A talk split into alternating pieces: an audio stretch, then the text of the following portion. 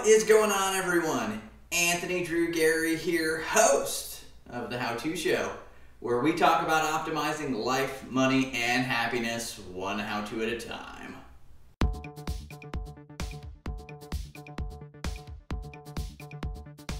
This week, I want to spend some time talking about the process of selling a home and how you might want to think about doing that in such a way that you can not pay taxes uh, when you sell that house. So to frame this up, we're, we're going to assume a couple of things on the front end because these rules specifically relate to folks who are living in the houses in which they're selling. And so that, that's where a lot of these uh, opportunities to save on these taxes come from. So if we start to, to think about this, let's let's just build a little story in and, and we'll we'll go along along with the process. So let's assume, you know, maybe five years ago, houses weren't as expensive as they are right now. And so somebody bought a house and let's say they paid two hundred thousand dollars for the house. And throughout the last five years, their situation has changed and they need to move across the country for a new job, or just some scenarios happened where it makes sense that uh, now is the time to sell that house.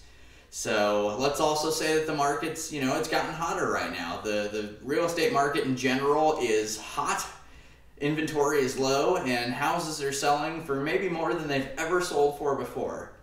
So let's say that this house that, that these folks bought for $200,000 is now selling and let's say they accepted an offer and they're they're going to buy it for 325 so that presents an opportunity here where the difference between what the folks bought the house for and sold the house for 200 to 325 is $125,000 worth of gains. And so, whenever there's a gain, the, the government likes to get involved and they like to, to have an opportunity to tax gains. And fortunately, the way that the rules are set up right now, as long as someone is living in the house as an owner occupant for two out of the last five years, so that doesn't have to be the the last the most recent two years it can be any two out of the last five. So let's let's go back to that example. You know they bought that house five years ago. Uh, let's say during the middle of those five years they went and they traveled the world for a year. It still counts because they lived in that house for two out of the last five years. So, the way that the rules are set up right now, you can make $250,000 worth of, of capital gains selling your house if you're single, or up to $500,000 in capital gains on the sale of your house if you're married.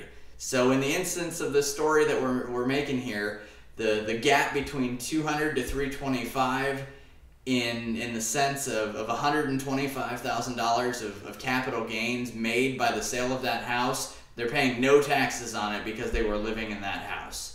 So that is a circumstance where just you know general appreciation in the in the real estate market has allowed these folks to sell a house for more than they bought it for and they're not going to have to pay any taxes because of the way that the capital gains tax structure is set up for owner occupied real estate.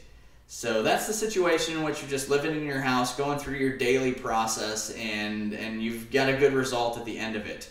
But there's a different way to think about this in the sense that because the rules are set up the way they are for owner occupants, there's an opportunity for what is called a live-in flip.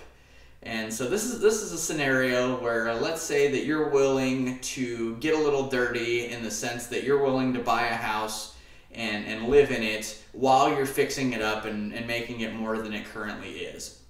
So let's change that scenario a little bit and let's say that, you know, somebody they buy a house 5 years ago and they get a really good deal on it but it needs a lot of work to be repaired and let's say they buy that house for $100,000 and over the next five years, little by little, they save up and they start making repairs to this house. You know, they do some of it themselves, they do a little bit of it. You know, they hire some labor to, to make some repairs that they don't feel comfortable doing themselves. And just along the way, they, they spend the next five years improving that house. But the entire way, they're making it better, and the entire way, they're, they're living in it, just improving it. So those folks can then go ahead and, and based on what the market bears at the, the time that they go to sell it, let's say that that $100,000 house is now worth 350 to 400,000 dollars because they did a lot of work and they're benefiting from appreciation in the marketplace.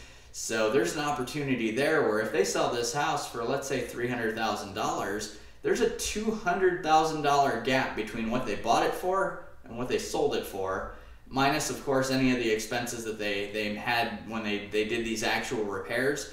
But again, because the rules suggest that owner occupants do not pay capital gains tax on the sale of real estate in which they're living in, they have the opportunity to basically become house flippers in the sense that they're flipping their own house they're living in and at the end of the the journey where they sell that house as long as they've been living in it for two out of the last five years they can sell that house and not have to pay any long-term capital gains taxes on it.